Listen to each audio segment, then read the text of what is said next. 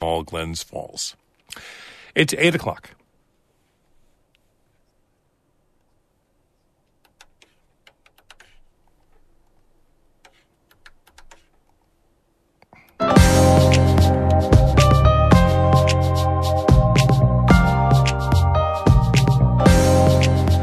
Morning. This is Northern Light from Monday, January 8th. I'm Todd Moe. Monica Sandreczki is away this week.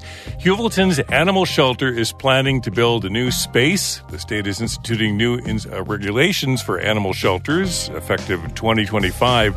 Some local shelters will have to raise thousands of dollars for upgrades or face foreclosure. Everybody is full. So if we close, that puts that much more stress on other shelters in the area, even in surrounding counties.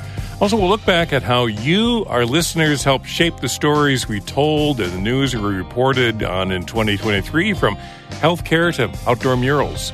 There's a pond, there's birch trees and mountains, and, and there's 45 animals hidden in the mural, including the two children who are my grandchildren. The thousands of North Country seniors currently on Medicare will now have a cap on their prescription drug costs, and why Monday night is a great time to hear live music in Saranac Lake. All that's coming up on Northern Light.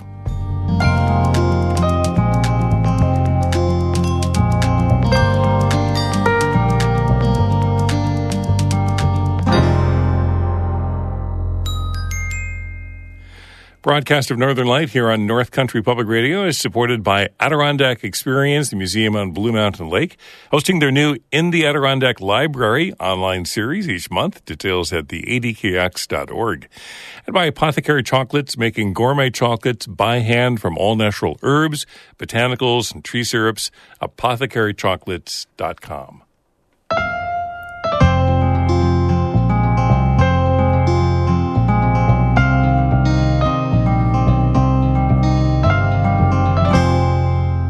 This is Northern Light. I'm Todd Moe.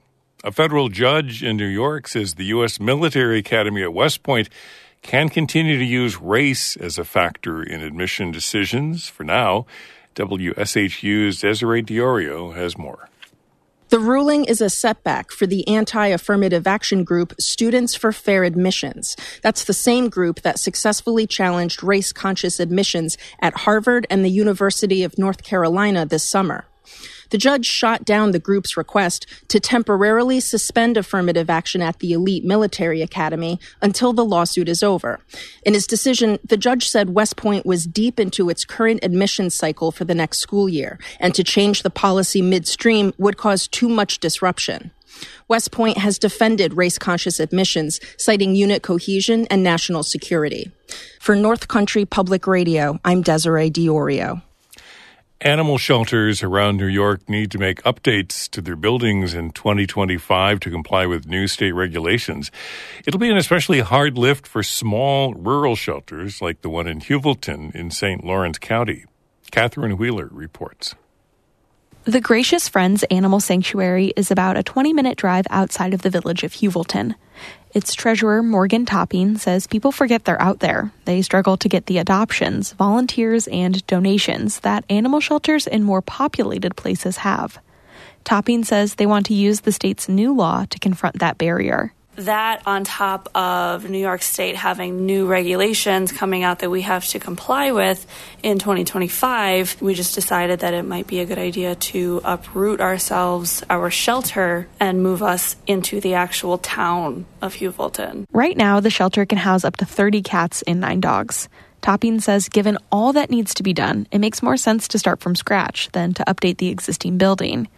The new regulations require the shelters to have specific spaces, separate cat and dog nurseries, animal intake, and isolation rooms. And you know, there's got to be like a meet and greet space. There's going to be a lobby. We want offices, maybe a training room, a meeting room, because right now we have our meetings at the fire hall. So it'd be nice to have our own space. Topping says these regulations are a good thing. It creates uniform standards across the state for animal shelters, but it's a steep price to pay for small shelters like Heuvelton's to get there. Topping says they want to raise about $250,000 to build a new space on land that's being donated. She says if they don't get enough funding, the shelter would have to close until they could comply with the state's new rules. and the effects would ripple throughout the North Country. Everybody is full. So if we close, that puts that much more stress on other shelters in the area, even in surrounding counties. Topping says right now they need to find an architect to get the blueprints drawn up and then get quotes from a contractor. They need that to apply for the state's grant program that helps animal shelters make the changes. Catherine Wheeler, North Country Public Radio in Heuvelton. Senator Chuck Schumer says a provision in the Inflation Reduction Act will mean real savings for seniors who are on Medicare. The Democratic Majority Leader says starting this week, there is a cap on what they'll pay out of pocket for prescription drugs. New York seniors on Medicare will have out of pocket prescription drug costs capped at $3,300 this year. Schumer says that means no senior on Medicare will pay more than that, no matter how many drugs they take and how expensive they are.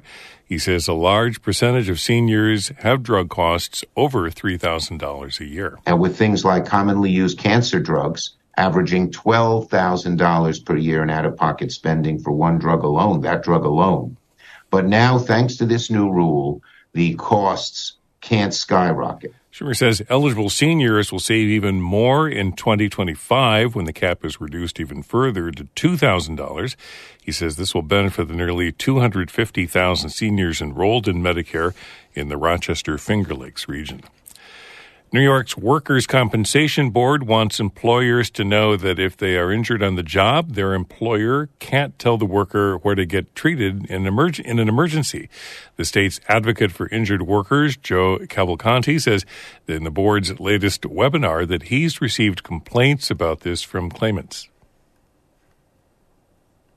Workers, you don't have to have the manager in the treatment room with you when you're seeing the doctor you're now dealing with public health law there. So there's nothing about comp that says the manager has to be in that treatment room. Cavalcanti says the number one thing a worker should do if injured on the job is to get the treatment they need. Then they should inform their employer in writing about the incident within 30 days. Cavalcanti says also recommends workers fill out a form known as C3, which allows them to explain in their own words what happened. There are tips and other information designed to get employees through the complicated workers' compensation process at the Workers' Compensation Board website. A St. Lawrence County woman has been ordered to pay $50,000 in restitution for stealing money from the Morley Fire Company. 58 year old Cindy Perkins was treasurer for the fire company from 2016 to 20, 2019. State investigators found she withdrew organizational money at casinos, wrote checks to herself from the fire company's account, and kept fundraiser money instead of depositing it. Perkins pleaded guilty to grand larceny in November and was sentenced earlier this week by a local judge. Get more news all the time on our website at ncpr.org.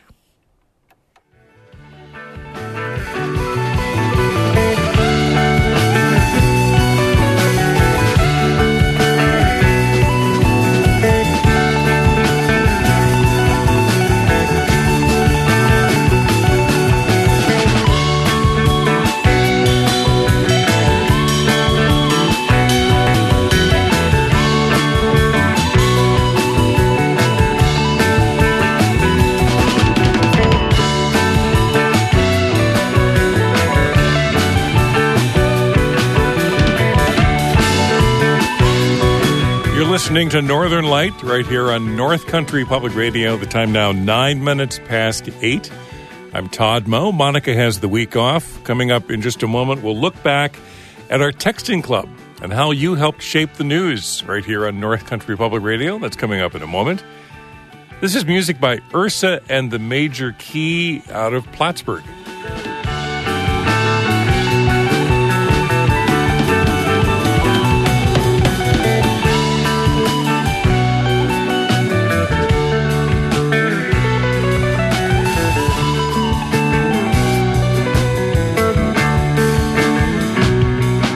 Northern Light is supported by the Village Mercantile in Saranac Lake, established in 2011 with a mission of community fueled solutions with essentials for home, camp, and gift giving. VillageMerc.com, anything but general.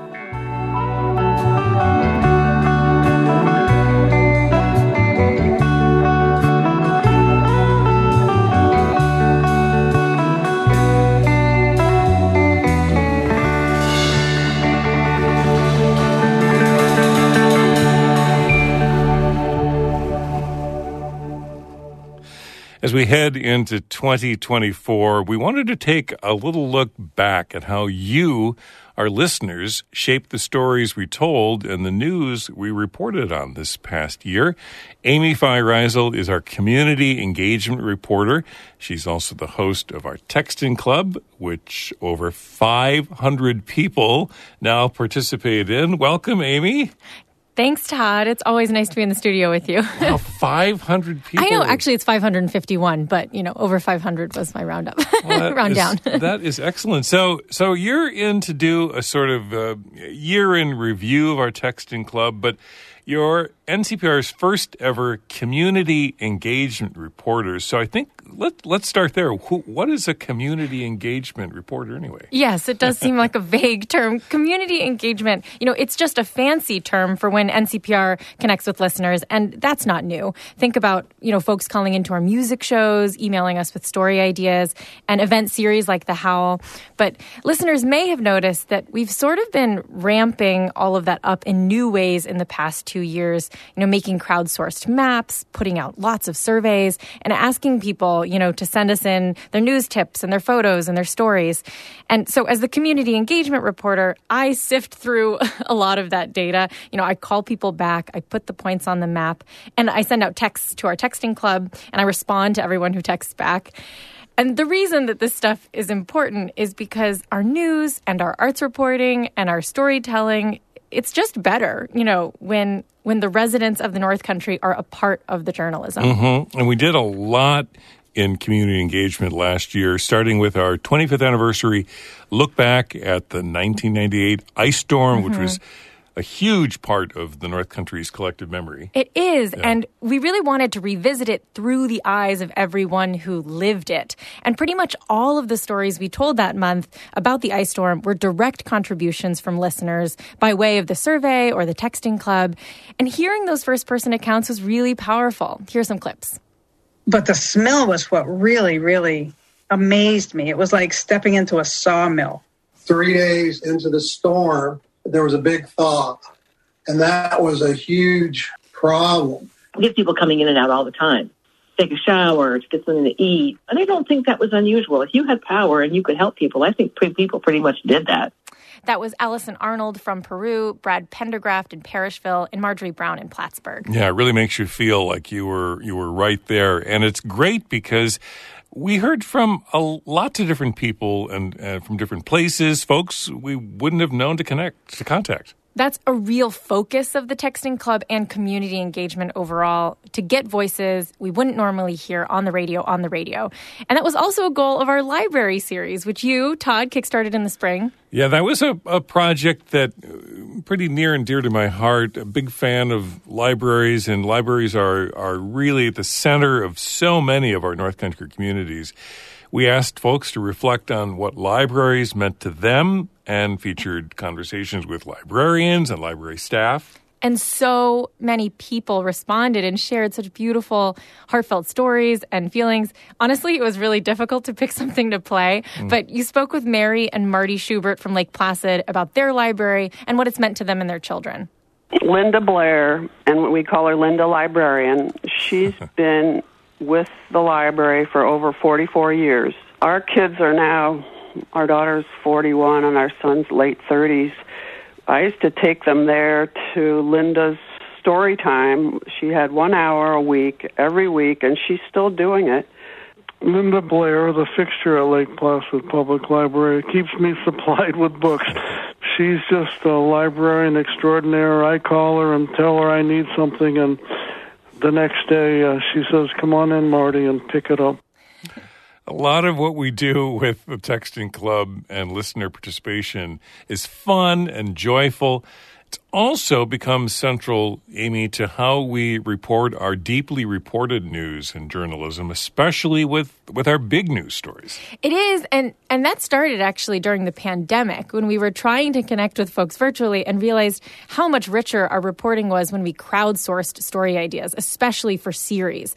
And the first series we did that um, with started with our child care series in 2020. We had a survey out for that, and we followed that with a series on education and the worker shortage and housing. And this year, it was healthcare. Yeah, and it's a, it's a long process. We ask folks to fill out our healthcare survey in the summer, but the series didn't start until this past fall. Mm-hmm. And it took that long because a lot of our stories were shaped by what people said was important to them in the survey. I mean, we really broke that down and looked at it as a news team and a newsroom. And we spoke with people who then shared their individual healthcare stories.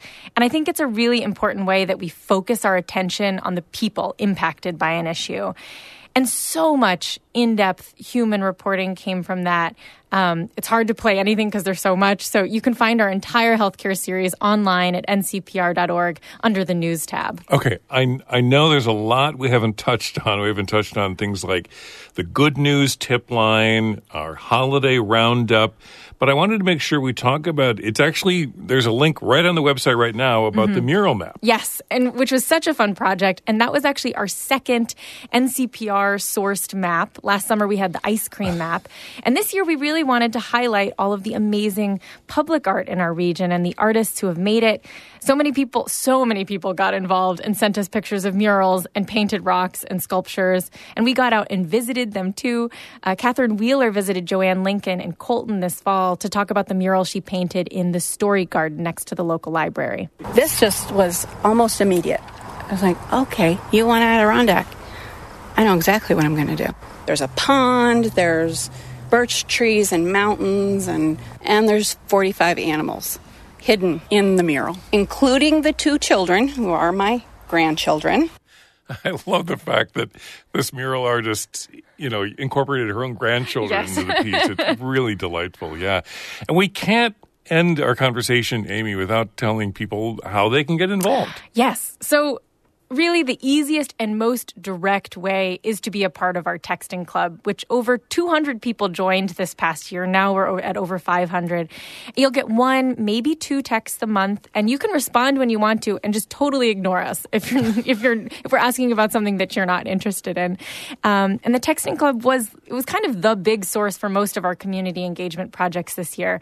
So to join, super easy. Just text the word new to this number 315 978 6277. That's the word new to 315 978 6277. Other ways to connect are by emailing us at news at ncpr.org, you know, responding to our social media callouts, and of course, taking our surveys. And we'll be sure to have a new one of those out soon. Thanks so much, community engagement reporter Amy Feiereisel. Thanks. Thanks, Todd.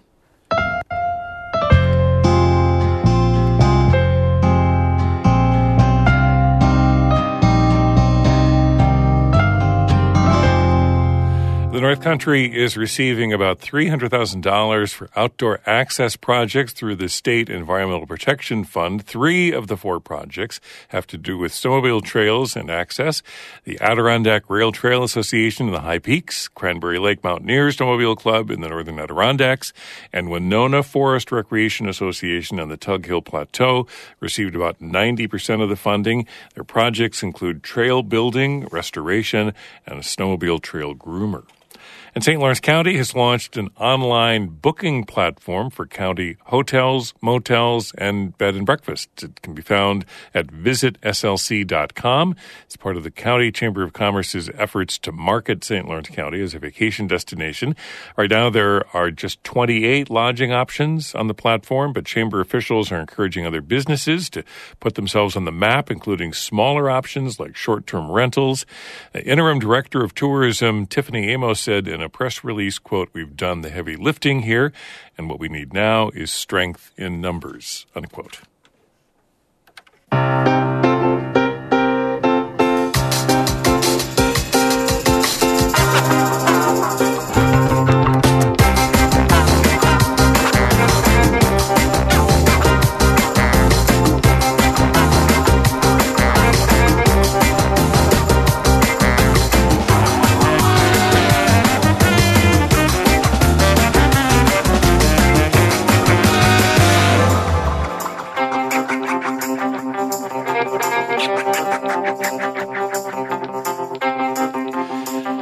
Is Northern Light here on North Country Public Radio. Good morning. It's 820. I'm Todd Moe. Monica Sandreczki has the week off. Thank you so much for listening. Coming up in just a moment.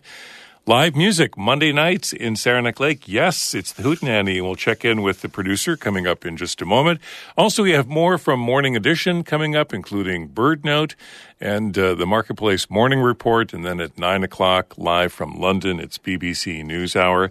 The Weather Service says uh, sunshine today uh, in places like Glens Falls, Saratoga Springs. Uh, and also uh, partly sunny skies in the Champlain Valley. Clouds elsewhere and uh, highs today ranging from the upper 20s into the mid 30s. It's going to be windy starting tomorrow and continuing through Wednesday afternoon. According to the National Weather Service, there are high wind watches in effect, primarily along the Tug Hill, the Adirondacks, and into the Green Mountains in uh, Vermont. So extending from eastern Lake Ontario through the Adirondacks to the Green Mountains in Vermont tomorrow afternoon through Wednesday afternoon. Wind gusts out of the southwest as high as 65 miles per hour at times. This is according to the National Weather Service could affect, uh, uh, could cause down trees, power lines, and some widespread power outages. Again, that's a high wind watch in effect from Tuesday afternoon through Wednesday afternoon, extending from eastern Lake Ontario through the Adirondacks and uh, the Green Mountains of Vermont.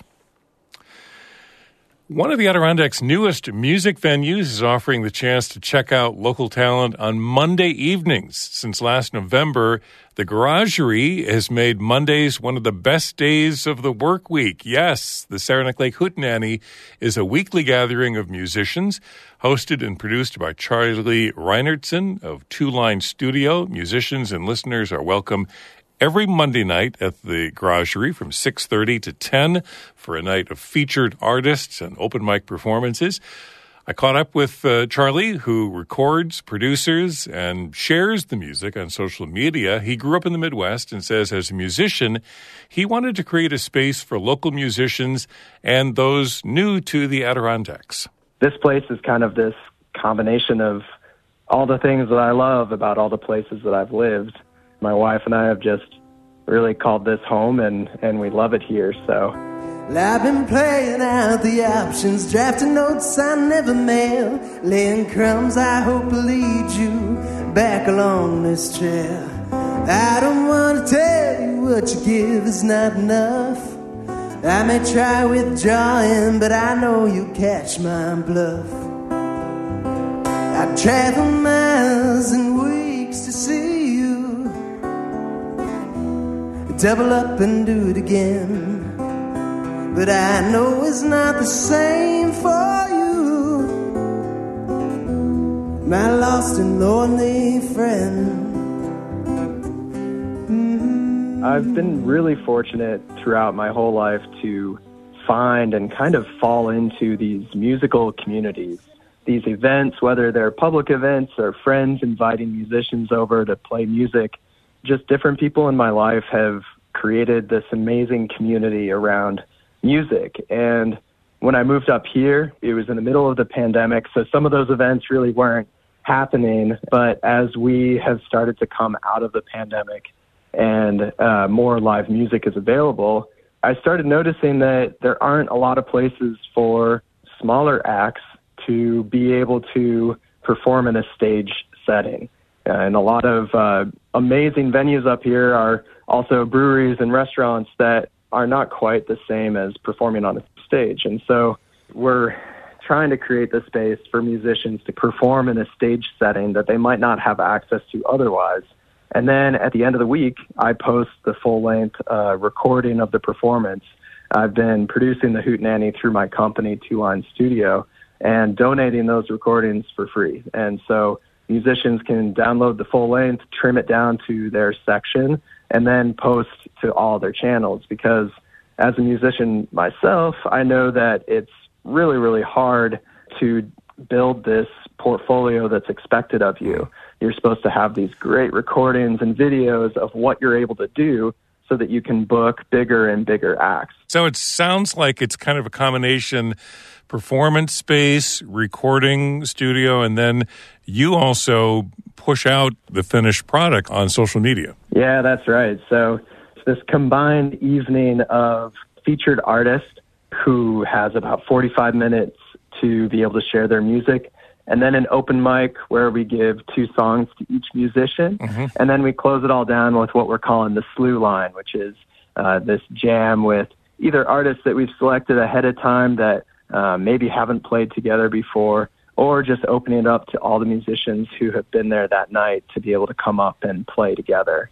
So I assume that in terms of the music that you're producing, it's everything from a cappella to fiddle, guitar, uh, wind instruments. That's right. Uh, every week is a learning curve for me. You know, I, uh, uh, it's pretty amazing. We've had uh, just about everything, and I'm in conversation with a few people who are going to extend the uh, reach of what we've been doing so far. There's there's no genre and no instrument that isn't welcome at the Hoot.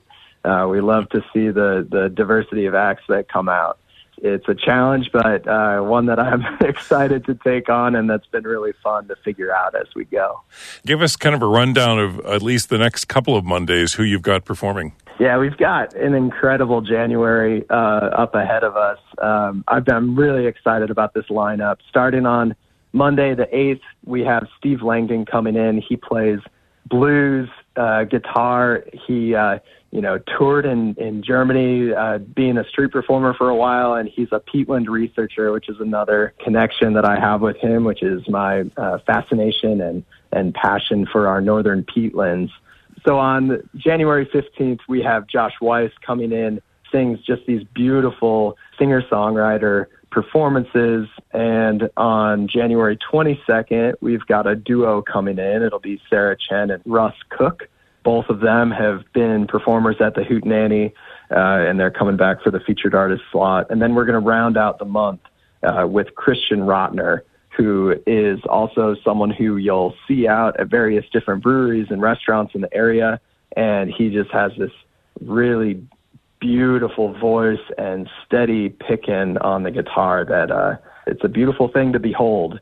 Um, then uh, just dipping into February, we're looking to cook up something special for the Carnival Hoot. Uh, so February 5th, keep your eyes out for uh, what we'll be announcing for that. We're still putting that together, so that's going to be a fun one. And if you're looking for something to do on a Monday night, you know, not a Friday or Saturday, but a Monday night, then this is the place. Yeah, this is a spot. That's the other neat thing about it is that uh, not too many other things are going on, so we've we've gotten some good turnout. Uh, so uh, looking forward to seeing you all down at the Hoot. These dreams that I've been spinning wash like whiskey down the drain. Don't talk about our feelings, let alone when we're in pain. So we grab our fishing rods, push this boat out from the beach. We pretend that we're not chasing something just within our reach, and in our heads travel miles and weeks to see you. Double up and do it again. But I know it's not the same for you. First and truest friend. No, I know it's not the same for you. My first and truest friend.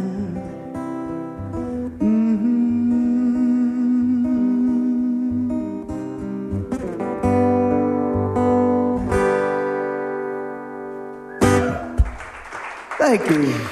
Yeah, that's Charlie Reinertson. He is the host and producer of the Saranac Lake Hootenanny Monday nights, as in tonight, starting at 6.30 at the Garagerie in Saranac Lake from 6.30 to 10. You'll hear music by Steve Langdon tonight. And uh, yeah, stop by. There's featured artists, open mic performances, and more at the Garagerie in Saranac Lake. Monday nights at 6.30. That's it for Northern Light for this Monday, January 8th. There's more of Morning Edition coming up in just a moment. I'm Todd Moe. Thanks for listening. Be well.